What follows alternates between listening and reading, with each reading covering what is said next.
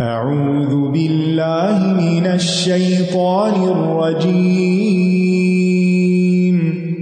بسم الله الرحمن الرحيم. الحمد لله رب العالمين.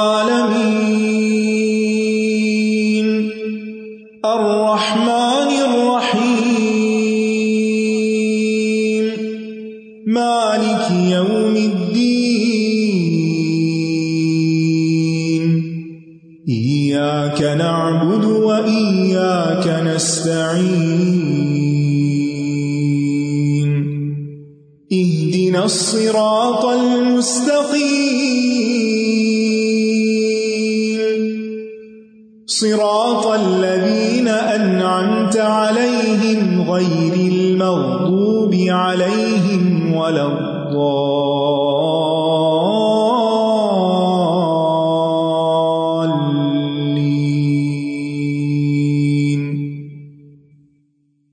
السلام علیکم و رحمۃ اللہ وبرکاتہ۔ نحمد ونسلی علی رسول کریم اما بعد، فاعوذ باللہ من الشیطان الرجیم۔ بسم اللہ الرحمٰن الرحیم۔ ربش رحلی صدری ویسر علی عمری وحل العقدم السانی یفقہ قولی۔ وَإِذْ قُلْتُمْ يَا مُوسَى لَن نَّصْبِرَ عَلَىٰ طَعَامٍ وَاحِدٍ فَادْعُ لَنَا فَادْعُ لَنَا رَبَّكَ يُخْرِجْ لَنَا مِمَّا تُنبِتُ الْأَرْضُ مِن بَقْلِهَا مِن بَقْلِهَا وَقِثَّائِهَا وَفُومِهَا وَعَدَسِهَا وَبَصَلِهَا. قال أتستبدلون الذي هو أدنى بالذي هو خير؟ اهبطوا مصرا فإن لكم ما سألتم وضربت عليهم الظلة والمسكنة وباءوا بغضب من الله ذلك بأنهم كانوا يكفرون بآيات الله ويقتلون ويقتلون النبيين بغير الحق ذلك بما عصوا وكانوا يعتدون اور جب تم نے کہا، اے موسا ہم ایک ہی کھانے پر ہرگز صبر نہیں کر سکتے۔ لہٰذا اپنے رب سے دعا کرو کہ وہ ہمارے لیے زمین سے نکالے، جو وہ اپنی ترکاری، اپنی ککڑی، اپنی گندم، اپنی مسور اور اپنے پیاز میں سے اگاتی ہے۔ اس نے کہا، کیا بھلا تم بہتر چیز کو چھوڑ کر اس کے بدلے کمتر چیز لینا چاہتے ہو؟ کسی شہر میں چلے جاؤ، جو تم نے مانگا ہے، وہ تمہارے لیے موجود ہوگی۔ اور ان پر ذلت اور محتاجی دے ماری گئی۔ اور وہ اللہ کے غزب کے ساتھ پلٹے۔ یہ اس وجہ سے ہوا کہ بے شک وہ اللہ کی آیات کا انکار کرتے اور نبیوں کو ناحق قتل کرتے تھے۔ یہ سب اس وجہ سے تھا کہ وہ نافرمانی کرتے اور وہ حد سے بڑھ جاتے تھے۔ یہاں ایک اور واقعے کا ذکر کیا جا رہا ہے جو بنی اسرائیل کے ساتھ پیش آیا۔ وہ واقعہ کیا ہے؟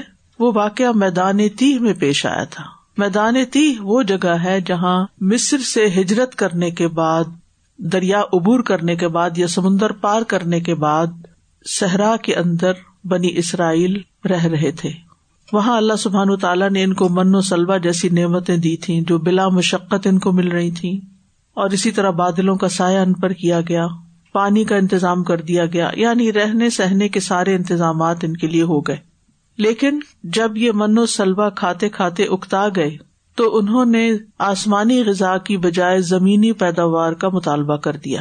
علیہ السلام نے انہیں سمجھایا بھی کہ جو چیزیں تمہیں بلا مشقت مل رہی ہیں، آسانی سے مل رہی ہیں، بغیر کسی قیمت کے مل رہی ہیں، وہ اس سے بہتر ہے جو تم مانگ رہے ہو۔ وہ تمہیں مشقت سے ملے گا، اس کے لیے محنت کرنی پڑے گی۔ لیکن جب ان لوگوں نے بہت اصرار کیا تو علیہ السلام نے پھر اللہ سبحان تعالیٰ سے دعا کی۔ تو اللہ تعالیٰ نے بتایا کہ پھر تم کسی شہر میں چلے جاؤ۔ وہاں جا کر تم یہ سب چیزیں پالو گے۔ لیکن ان کے اس مطالبے پر اللہ تعالیٰ ان سے ناراض ہوئے۔ لہذا اللہ سبحان تعالیٰ نے ان پر عذاب نازل کیا، ان پر ذلت اور محتاجی مسلط کر دی۔ تو فرمایا ہوا از کل تم اور وہ وقت یاد کرو۔ از میں کیا چھپا ہوا ہوتا ہے؟ از کرو وہ وقت یاد کرو۔ کل تم جب کہا تم نے یعنی بنی اسرائیل نے اب خطاب تو ان بنی اسرائیل سے ہے جو نبی صلی اللہ علیہ وسلم کے زمانے میں موجود تھے، لیکن مطالبہ جو تھا وہ ان کے آبا و اجداد نے کیا تھا۔ لیکن اپنے آبا و اجداد کے اس فیل پر وہ راضی تھے، اس لیے ان کو بھی انہیں میں شمار کیا گیا اور ان کو خطاب کر کے کہا گیا، تم نے بھی کیا کیونکہ تم ان کے اس عمل کو درست سمجھتے تھے۔ اس کل تم یا موسا اگین وہی خطاب ہے، اے موسا یعنی ادب نہیں ہے۔ کیا کہا؟ لن نس برا اللہ تعمن واحد۔ ہم ایک کھانے پر ہرگز صبر نہیں کر سکتے۔ ہم سے یہ صبر نہیں ہوتا کہ روز من و سلوا کھائیں۔ من و سلوا اپنے ذائقے کے اعتبار سے، غذائیت کے اعتبار سے، فائدے کے اعتبار سے، آسانی سے، حصول کے اعتبار سے، ہر اعتبار سے بہترین چیز تھی۔ لیکن بنی اسرائیل اس پر بھی خوش نہیں تھے۔ اور کہنے لگے کہ ہمیں ہر روز من و سلوا نہیں چاہیے، ہمیں طرح طرح کے کھانے چاہیے۔ تام ان واحد، ایک کھانا نہیں چاہیے۔ اگر من اور سلوا تھا، لیکن اس کو ایک کھانا کیوں کہا گیا؟ جبکہ وہ دو تھے۔ تو اہل تفسیر کہتے ہیں کہ اس کی ایک وجہ یہ ہے کہ من پینے کی چیز تھی اور سلوا کھانے کی، تو کھانے سے مراد پھر اگر ایک کھانا ہے، تو اس میں سے جو کھانے کی چیز تھی، اس کی طرف اشارہ ہے۔ دوسری وجہ یہ کہ یہاں تام سے مراد کھانا کھانا نہیں، بلکہ یہ جن سے تعام مراد ہے، جیسے ہم کہتے ہیں، ایک وقت کا کھانا۔ آج دوپہر کے کھانے میں کیا ہے؟ تو ہم کھانا کہتے ہیں، لیکن اس کے اندر صرف ایک چیز نہیں ہوتی، یا صرف کھانے کی نہیں ہوتی۔ امپلائڈ مانا ہوتا ہے کہ اس کھانے کے ساتھ پانی بھی ہوگا، کچھ اور بھی ہوگا۔ تو ان ساری چیزوں کو آن دا ہول کھانا کہا جاتا ہے۔ جیسے ہم کہتے ہم دعوت کے کھانے پر گئے تھے۔ تو کھانا دعوت میں صرف ایک تو نہیں ہوتا۔ تو تعامن واحد، اور ویسے بھی یہ کہ انہوں نے چونکہ کہا کہ روز ہم یہی کھا رہے ہیں، تو اس لیے کہا کہ ایک جیسا کھانا یعنی تعامن واحد سے مراد ایک ہی جیسا کھانا۔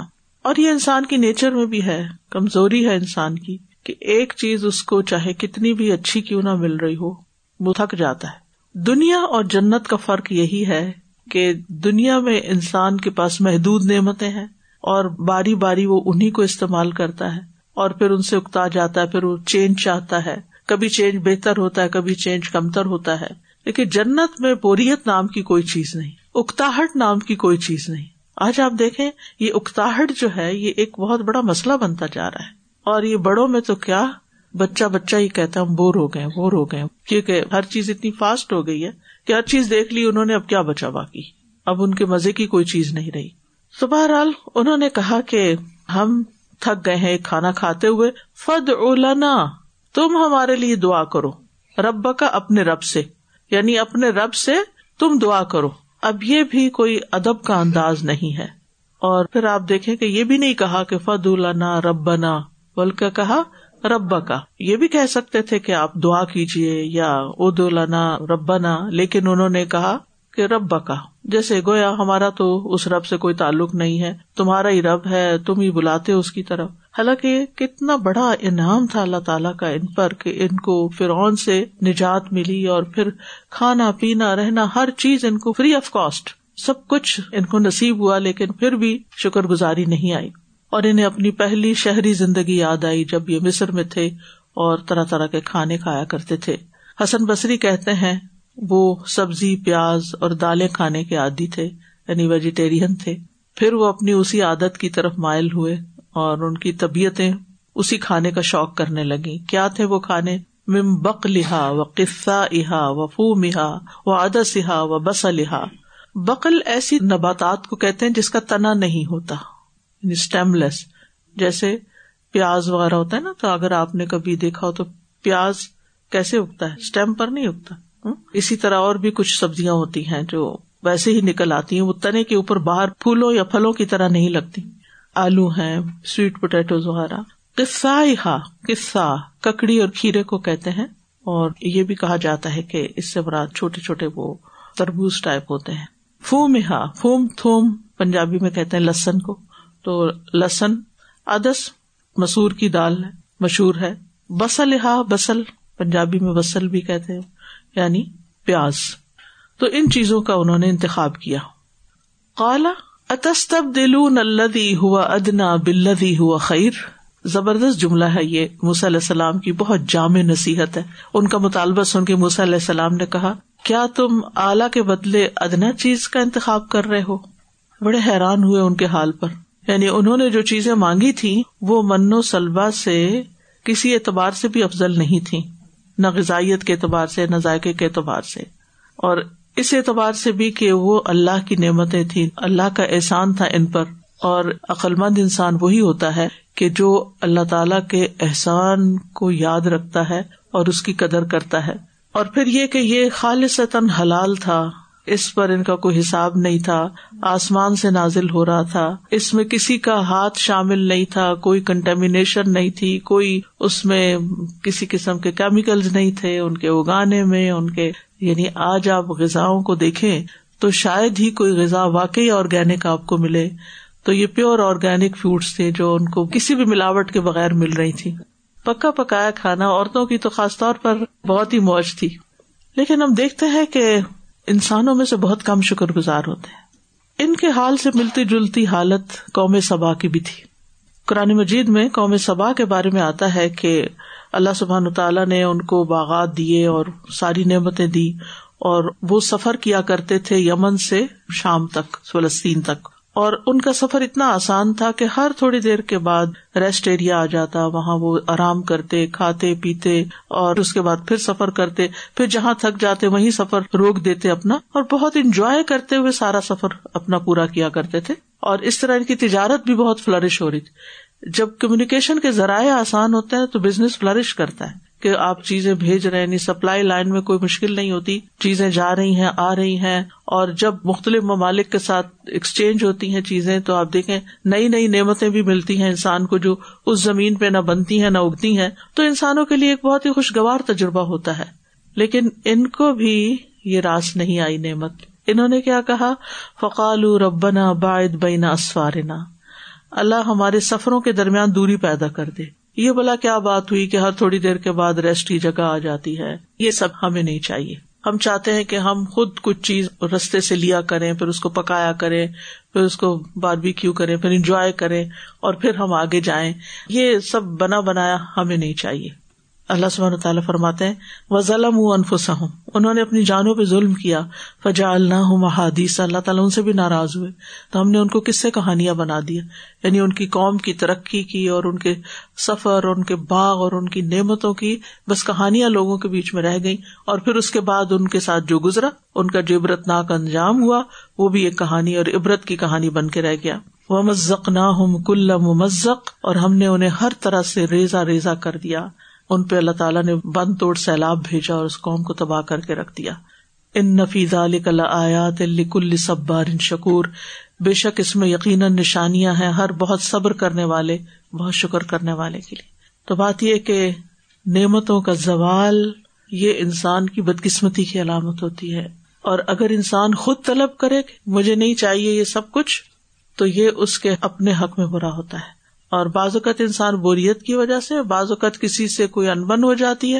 اور مثال کے طور پر بعض اوقات یہ بھی دیکھنے میں آتا ہے کہ کسی کی شادی ہوتی ہے، بہت اچھے گھر میں ہوتی ہے، ہر طرح کی نعمتیں میسر ہوتی ہیں۔ دنیا چونکہ جنت نہیں لہٰذا کہیں کچھ نہ کچھ مشکلات بھی آ جاتی ہیں۔ تو بعض بچیوں کو دیکھا گیا کہ وہ صبر نہیں کرتی۔ کہتی ہیں یہاں یہ بھی نہیں ہو کبھی اپنے پیرنٹس کے ساتھ کمپیئر کرتی ہیں، کبھی اپنے دوستوں کے ساتھ کمپیئر کرتی ہیں۔ اور پھر کہتی کہ ہمیں یہاں نہیں رہنا۔ وہ ہر چیز کو ٹھوکر مار کے چلی جاتی آپ دیکھیے کہ وہ زندگی جس میں سب کچھ ہو اور تھوڑی سی کچھ مشکلات بھی ہو وہ بہتر ہے، یا وہ زندگی جس میں آپ اپنے آپ پر ہوں لیکن آپ کے پاس نہ تو وہ ساری نعمتیں اور سہولتیں ہوں اور نہ ہی آپ کے پاس وہ سکون اور کرار ہو۔ ہاں وہ جس مسئلے سے آپ بھاگے وہ مسئلہ بس نکل جائے زندگی سے۔ تو یہ کوئی عقل بندی کی بات نہیں ہوتی۔ ہمیں دعا سکھائی گئی ہے اللہ انی اعوذ کا من زوال نعمت کا اللہ، میں تیری پناہ لیتا ہوں نعمتوں کے زوال سے۔ کہ جو نعمت تو نے مجھے دی ہے، یہ مجھ سے دور نہ جائے، اور اس پر انسان کو شکر ادا کرنا چاہیے۔ اور نعمتوں کے زوال کی خواہش مکرو ہے۔ اور ہوتا کب ہے یہ؟ غصے میں کبھی کبھی اکتاہٹ میں، کبھی کسی سے اختلاف کی بنا پر۔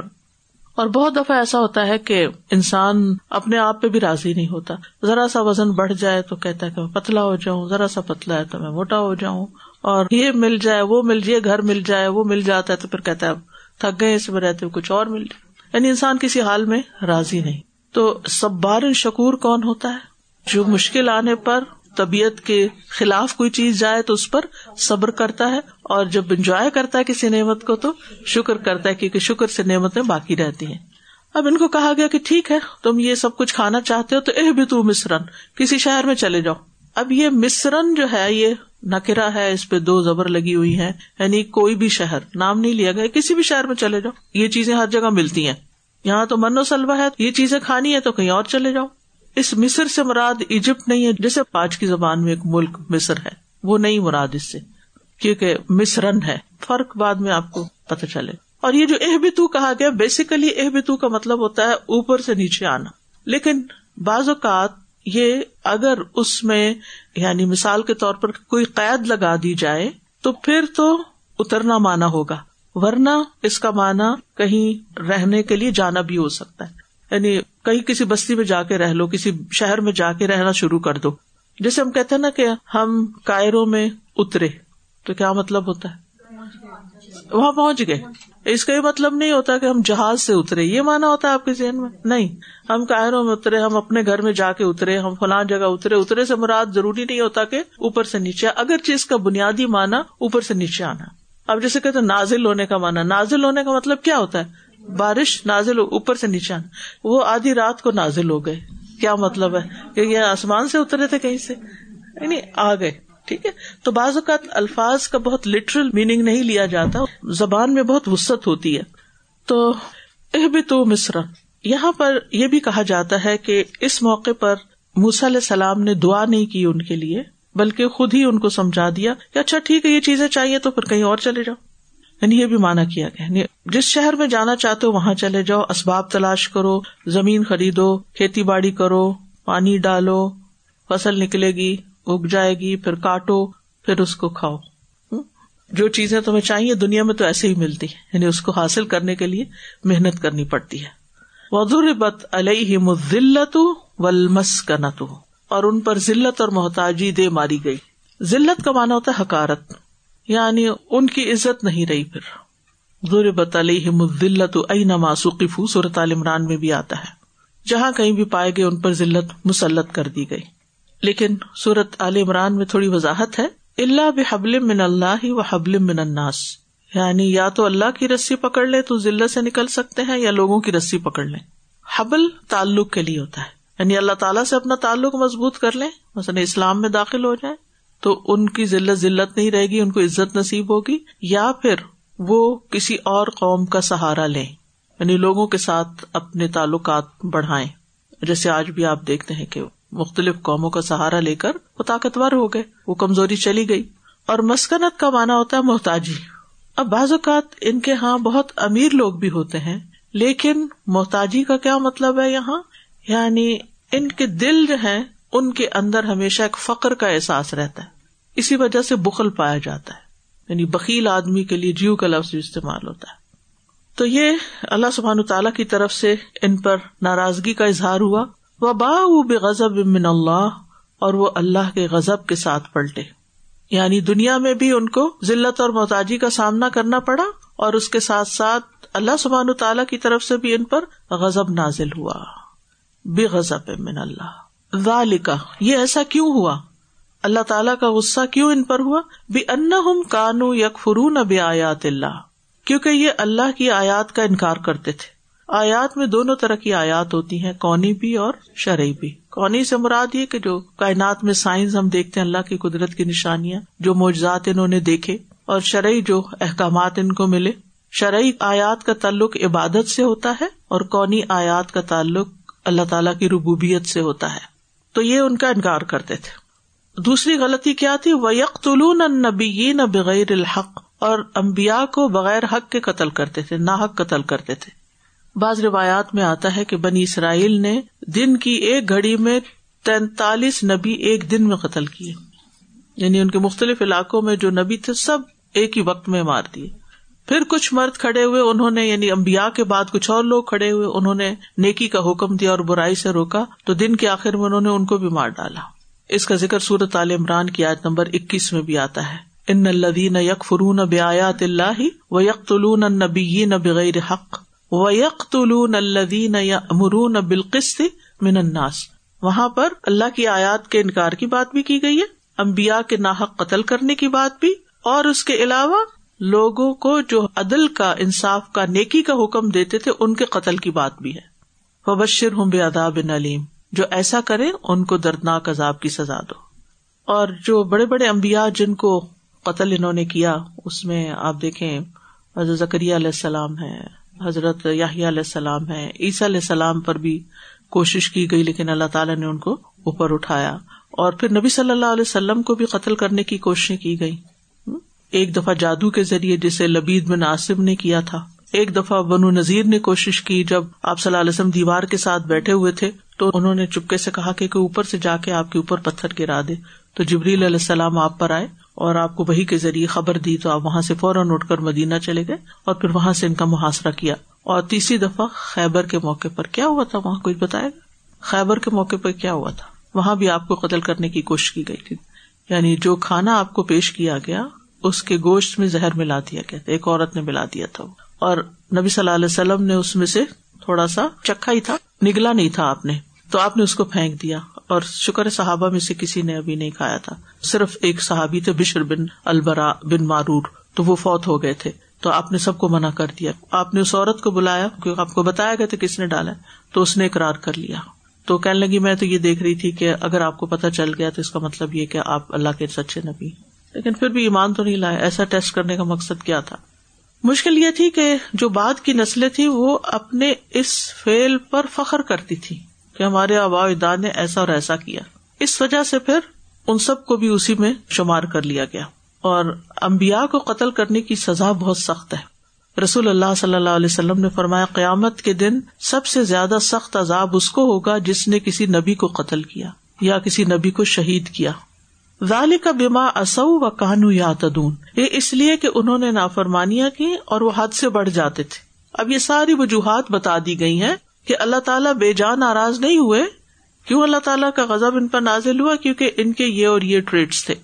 ظال کا کہ دور کا اشارہ کر کے پچھلے سارے گناہوں کی طرف اشارہ کیا گیا کہ وہ اللہ کی آیات کے ساتھ کفر کرتے تھے امبیا کو بغیر حق کے قتل کرتے تھے۔ اور بیما اصو بے بوجہ کے معنوں میں ہے یعنی سبب کا معنی دے رہی ہے۔ اصو ماسیت سے ہے ماسیت کس کو کہتے ہیں؟ گناہ کو۔ انہوں نے نافرمانی کی اور پھر صرف نافرمانی نہیں، بلکہ حد سے بڑھ جاتے تھے۔ یعنی ظلم میں حد سے بڑھ جاتے تھے، گناہ میں حد سے بڑھ جاتے تھے۔ اور اس کو ادوان کہتے ہیں ادوان این سے۔ آپ کہیں پڑھیں گے بھی آگے۔ ایک ماسیت اور ایک اعتدا ہوتا ہے یعنی ادوان ہوتا ہے۔ تو اعتدا میں بھی زیادتی ہوتی ہے اور معاشیت بھی گناہ میں آگے بڑھنا ہوتا ہے۔ تو مطلب یہ ہے کہ اگر یہ دونوں اکٹھے ہوں ترک المعمور کا مطلب جس کا حکم دیا گیا وہ نہ کرنا اور فیر المعذور جس سے روکا گیا اس کو کر گزرنا۔ تو دو چیزیں دوبارہ بتاتی ہوں تاکہ واضح ہو جائے۔ بیما اصو انہوں نے نافرمانی کی۔ کیا مطلب جس چیز کا انہیں حکم دیا گیا تھا انہوں نے منع کر دیا کہ ہم نہیں کرتے یہ۔ اور دوسرا وکان یا تدوں کیا مطلب ہے کہ جس چیز سے روکا گیا تھا وہ کی۔ تو اب آپ دیکھیے کہ پھر کس درجے کی نافرمانی کہ جو کرنے کو کہا جا رہا ہے، وہ نہیں کر رہے اور جس سے روکا جا رہا ہے، وہ کر رہے ہیں۔ ساری حدیں کراس کرنی تو اب آپ دیکھیے کہ یہاں اللہ تعالیٰ ان ساری آیات میں براہ راست بنی اسرائیل کو خطاب کر رہے ہیں اور مدینہ میں جو بنی اسرائیل کے بقایا جات رہتے تھے، ان کو خطاب کیا جا رہا ہے۔ سمجھانے کے لیے اور یہ بتانے کے لیے کہ یہ نبی سچا نبی ہے جو آ کر پچھلے ماضی کے واقعات تمہارے سامنے رکھ رہا ہے، کیونکہ ان کی کتابیں عوام الناس کے لیے نہیں تھی عام لوگوں کو نہیں پتا تھا اور خاص طور پر اربوں کو تو پتا ہی نہیں تھا کہ ان کی تورات میں کیا ہے۔ کیونکہ وہ غیر ارب تو اس کو پڑھتے ہی نہیں تھے، ویسے بھی عبرانی زبان میں تھی۔ تو ان کو ہیبرو تو نہیں آتی تھی یعنی کہ جو مکہ کے قریش تھے یا مدینہ میں بھی جو ارب رہتے تھے ان کی کتابیں نہیں پڑھتے تھے اور نہ انہیں پتا تھا۔ تو یہ نبی صلی اللہ علیہ وسلم کی سچائی پر دلیل بھی ہے ایسی باتیں اور یہ سارے واقعات۔ اور پھر ان کو بتانا یہ مقصود ہے کہ تمہارے آبا و اجداد نے یہ کیا، تو تم بھی دیکھو کہ کیا کر رہے ہو۔ یعنی اس تاریخ کو نہیں دہراؤ۔ اور یہ بھی ہے کہ بعض اوقات ماں باپ کوئی غلط کام کرتے ہیں نا تو اس کے اثرات نسل در نسل بھی چلتے ہیں۔ یعنی جب کوئی نیکی کرتا ہے تو اس کا اثر بھی جاتا ہے۔ سورت کہف آپ ہر جمعے پڑھتے ہوں گے، اس میں آتا نا، دو بچوں کا واقعہ، جن کی دیوار گر رہی تھی تو خزر علیہ السلام نے دیوار بنائی اور کہا کہ کا نہ ابو ہوما صالحا، کہ ان کا باپ نیک آدمی تھا۔ تو فراد اور ابو کا اب لغا اشد ہوما وہ یستخرجا کنز ہوما اللہ تعالیٰ نے چاہا کہ ان کا خزانہ محفوظ رہے اور یہ اپنی جوانی کو جب پہنچ جائے تو پھر وہاں سے اپنا خزانہ نکال لیں۔ تو اللہ تعالیٰ ان کے باپ کی نیکی کی وجہ سے ان کے مال کی حفاظت فرما رہے سبحان اللہ یعنی نیکی کے اثرات نسلوں تک جاتے ہیں۔ اور پھر صدقہ جاریہ تو بنتی ہی ہے۔ صدقہ جاریہ تو بنتی ہی ہے۔ اسی طرح اگر کوئی حرام مال کماتا ہے یا غلط کام کرتا ہے، تو اس کے اثرات بھی اولاد میں چلے جاتے ہیں۔ تو پہلو کے شر کا اثر بعد والوں پر بھی پڑتا ہے۔ اور اگر پچھلے لوگ پہلے لوگوں کے عمل سے راضی ہوں اس کو جسٹیفائی کرتے ہوں تو وہ بھی اس میں حصے دار ہو جاتے ہیں۔ ان کا شمار بھی ان میں ہو جاتا ہے۔ تو اس آیت سے بھی پتا چلتا ہے کہ بنی اسرائیل کے اندر کیسی نادانی تھی اور کیسی ادب کی کمی تھی۔ بڑے لوگوں کو ادب سے، احترام سے، عزت سے پکارنا چاہیے، لیکن وہاں پر ہمیں یہ ادب نظر نہیں آتا۔ ہمارے لیے بھی یہی حکم ہے کہ ہم اپنے والدین کے ساتھ ادب، احترام سے پیش آئے اپنے بزرگوں کے ساتھ۔ حدیث میں آتا ہے، ابو حرارا نے دو آدمیوں کو دیکھا تو ان میں سے ایک کو کہا، یہ آپ کے ساتھ کون ہے؟ اس نے کہا، میرے والد ہیں۔ تو انہوں نے کہا، ان کو ان کے نام سے نہیں بلانا، نہ ان سے آگے چلنا، نہ ان سے پہلے بیٹھنا۔ یہ ادب ہے یعنی یہ کرنے کے کام ہے۔ ہمیں بھی دیکھنا چاہیے کہ اگر ہمارے گھر میں کوئی بزرگ ہے امی ہے یا ساس ہے سسر ہے یا والد ہے یا کوئی بزرگ ہے یا وزٹ پر ہی آتے ہیں، تو ان کے ساتھ یہ ادب اور احترام کرنا چاہیے کیونکہ یہ ہمارے دین کا حصہ ہے، وہ جو بھی کرے بازوقت ہم جواب میں کہتے ہیں، وہ ہماری بےزتی کر دیتے ہیں، وہ فلاں کرتے ہیں، جو بھی کرے اس سے ہمارا کوئی تعلق نہیں۔ ٹھیک ہے، ہمیں تکلیف ہوتی ہے ان کے بازوقت زیادتیوں پر، لیکن ہمیں اپنے کرنے کا کام کرنا ہے۔ پھر اسی طرح یہ ہے کہ یہ بھی پتا چلتا ہے جب علیہ السلام نے کہا اتس تبدیل اللہ ہوا ادنا بلدی و خیر یعنی علیہ السلام نے ان کو کیا نصیحت کی انڈائریکٹلی کہ تم اپنے لیے بہتر کھانے کو رکھو۔ اس سے یہ پتا چلتا ہے کہ کھانے پینے میں کوالٹی کی چیز لینا، حلال چیز کا انتخاب کرنا، ذائقے کے اعتبار سے اچھی چیز کا انتخاب کرنا منع نہیں ہے۔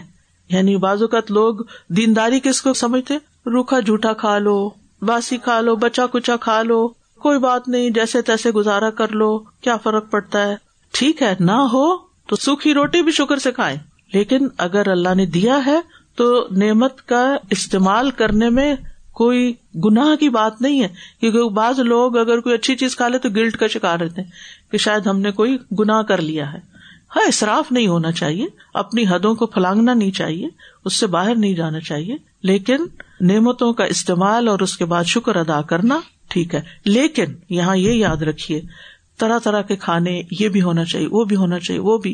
اور اصراف میں پڑ جانا، ایک وقت میں کئی کئی کھانے پکا دینا۔ اور خاص طور پر دعوتوں میں صرف نام لگانے کو بہت ساری چیزیں بنا لینا اور دکھاوا اندر دل میں ہونا۔ ایک تو نا مہمان کی عزت، وہ تو حضرت ابراہیم علیہ السلام نے کتنی اچھی عزت کی تھی کہ پورا بچڑا، پورا ویل جو تھا وہ اٹھا کے لے آئے تھے۔ آپ چاہے ایک ڈش کھلائے لیکن بہت اچھی سی ہو، اتنی کہ مہمان خوشی سے اس کو کھا سکے۔ اس کو کوئی اصراف نہیں ہے۔ لیکن یہ جو ایک چھپی سی چیز دلوں میں پائی جاتی ہے نا کہ لوگ کہیں گے بس ایک ہی چیز پکائی۔ لہٰذا یہ بھی بنا لو، وہ بھی کچی پکی ڈشیں گنی جاتی۔ اور خاص طور پر بوفے جب اس میں کتنی ڈشز ہیں چاہے کھانے کی ایک دو ہی ہو لیکن نام جو لگ جاتا ہے، یہی اصراف ہوتا ہے کہ انسان ضرورت سے زیادہ پھر کھا لیتا ہے۔ چاہے چکھتا بھی جائے، اگر بیس ڈشز ہے بوفے میں، مثلاً اور ہر ایک میں سے آپ ایک نوالا گے تو پیٹ تو بھر جائے گا، لیکن کون ایک لیتا ہے؟ تو کھانے پینے میں سادگی جو ہے، وہ بہت اچھی ہے اصراف نہیں ہونا چاہیے، لیکن اعلیٰ کے مقابلے میں ادنا کو اختیار کرنا کوئی نیکی نہیں ہے۔ اور پھر ہر معاملے میں احسان کا رویہ ایکسیلنس کے لیول پر کام ہونے چاہیے۔ اب یہ زندگی کا اصول بنائے یہ آج جو ہے نا، الگ لکھ کے لگا لیں کہیں پر اتس تبدیلونا والی۔ ہوں اور اس کے مطابق اپنا محاسبہ کرتے رہے روز مرہ کے کاموں میں بھی افسل کام کو ترجیح دیں، ٹھیک ہے؟ جو زیادہ بہتر کام ہو۔ کم وقت میں زیادہ اجر والے کام کی طرف جائیں۔ جیسے وزیر جویریا کو نبی صلی اللہ علیہ وسلم نے وہ ذکر سکھایا تھا صبح کے وقت، تین دفعہ سبحان اللہ وہ بھی ہم دخل کے۔ اسی طرح فیصلہ کرتے وقت افضل چیز کو اختیار کرے ٹھیک مثال کے طور پر آپ دو جوڑے بنا رہے ہیں اور وہ اتنے کمفرٹیبل نہیں، اس کی بجائے ایک بنا لیں لیکن ڈھنگ کا بنائیں۔ پھر اسی طرح افضل کاموں کو جاننے کی ہرس ہونی چاہیے، اس سے بہتر کیا چیز ہے، اس سے بہتر کیا؟ یعنی ہر معاملے میں خیر کی تلاش ہو۔ پھر اسی طرح مال استعمال کرنے کی چیز ہے، مال سے محبت اور تما اور ہرس نہیں ہونی چاہیے، کیونکہ انسان پھر اپنے رستے سے ہٹ جاتا ہے۔ پھر یہ کہ اللہ کی جو نافرمانی ہوتی ہے اور حد سے نکلنا ہوتا ہے، یہ انسان کی ذلت کے اسباب میں سے ہے۔ ٹھیک ہے؟ پھر نافرمانیاں بھی نعمتوں کے زوال کا سبب بنتی ہیں، ٹھیک اور دین سے دوری جو ہے، وہ انسان کے اندر ایک مسکنت پیدا کر دیتی ہے۔ مسکنت ایک محتاجی ہوتی ہے۔ انسان کے اندر ایک خلا اور ایک کمزوری کے سب کچھ ہوتے ہوئے بھی اندر ایک کمی ہے۔ دیر از سم تھنگ مسنگ یہ ہوتی ہے نا فیلنگ سم تھنگ مسنگ یہ مسنگ جو ہے نا، یہ مسکنت ہے۔ ٹھیک ہے؟ اور یہ اللہ کی نافرمانیوں کی وجہ سے آتا ہے۔ آپ اس کے بجائے اللہ کی فرم برداری کے، نیکی کے، خیر کے، عبادت، خدمت کے کام شروع کرے اور ساری مسنگ چلی جائے گی۔ وہ قوت میں بدل جائے گی۔ آپ اسٹرانگ ہو جائیں گے۔ تو اللہ کی عبادت سے غفلت نہ برتے ہیں صرف دنیا ہی کا ہم و غم نہ لگے پھر اسی طرح انسان جب سوال کا دروازہ کھولتا ہے تو اس پہ فخر کا، محتاجی کا دروازہ کھل جاتا ہے۔ لوگوں سے ڈیمانڈ نہ کرے کہ مجھے تم سے یہ چاہیے اور یہ چاہیے، مانگنے کا پیشہ نہ اختیار کرے اور پھر اسی طرح فقر، ذلت اور مسکنت سے اللہ کی پناہ مانگے۔ رسول اللہ صلی اللہ علیہ وسلم نے فرمایا، اللہ کی پناہ مانگو محتاجی سے، قلت سے اور ذلت سے، ظلم کرنے اور مظلوم ہونے سے۔ اور اس کے لیے دعا ہے اللہ انی اعوذ بک من الفقری و القلتی و ذلتی و اعوذ بک من ان ازلم او ازلم۔ اور اسی طرح اللہ تعالیٰ کے غزب سے پناہ مانگنی چاہیے۔ اللہ اعوذ بردا کا من سختی کا و بمعافات کا من عقوبتی کا ٹھیک ہے؟ پھر اسی طرح اللہ انی اعوذ بک من زوال نعمتی کا و تحول عافیتی کا و فجاعت نقمتی کا و جمی سختی کا میں آدھی آدھی دعائیں پڑھ رہی ہوں ٹائم کم ہے۔ پھر اسی طرح گھبراہٹ ہو رہی ہو تو اللہ کے غزب سے پناہ مانگے ٹھیک ہے؟ رسول اللہ صلی اللہ علیہ وسلم نے گھبراہٹ کے موقع پر یہ کلمات سکھائے تھے ایک صحابی کو، اعوذ بکلمات اللہ تامتی من غزب ہی و شر عبادی ہی و من حمزات الشیاطین و ان یحضرون۔ ٹھیک ہے؟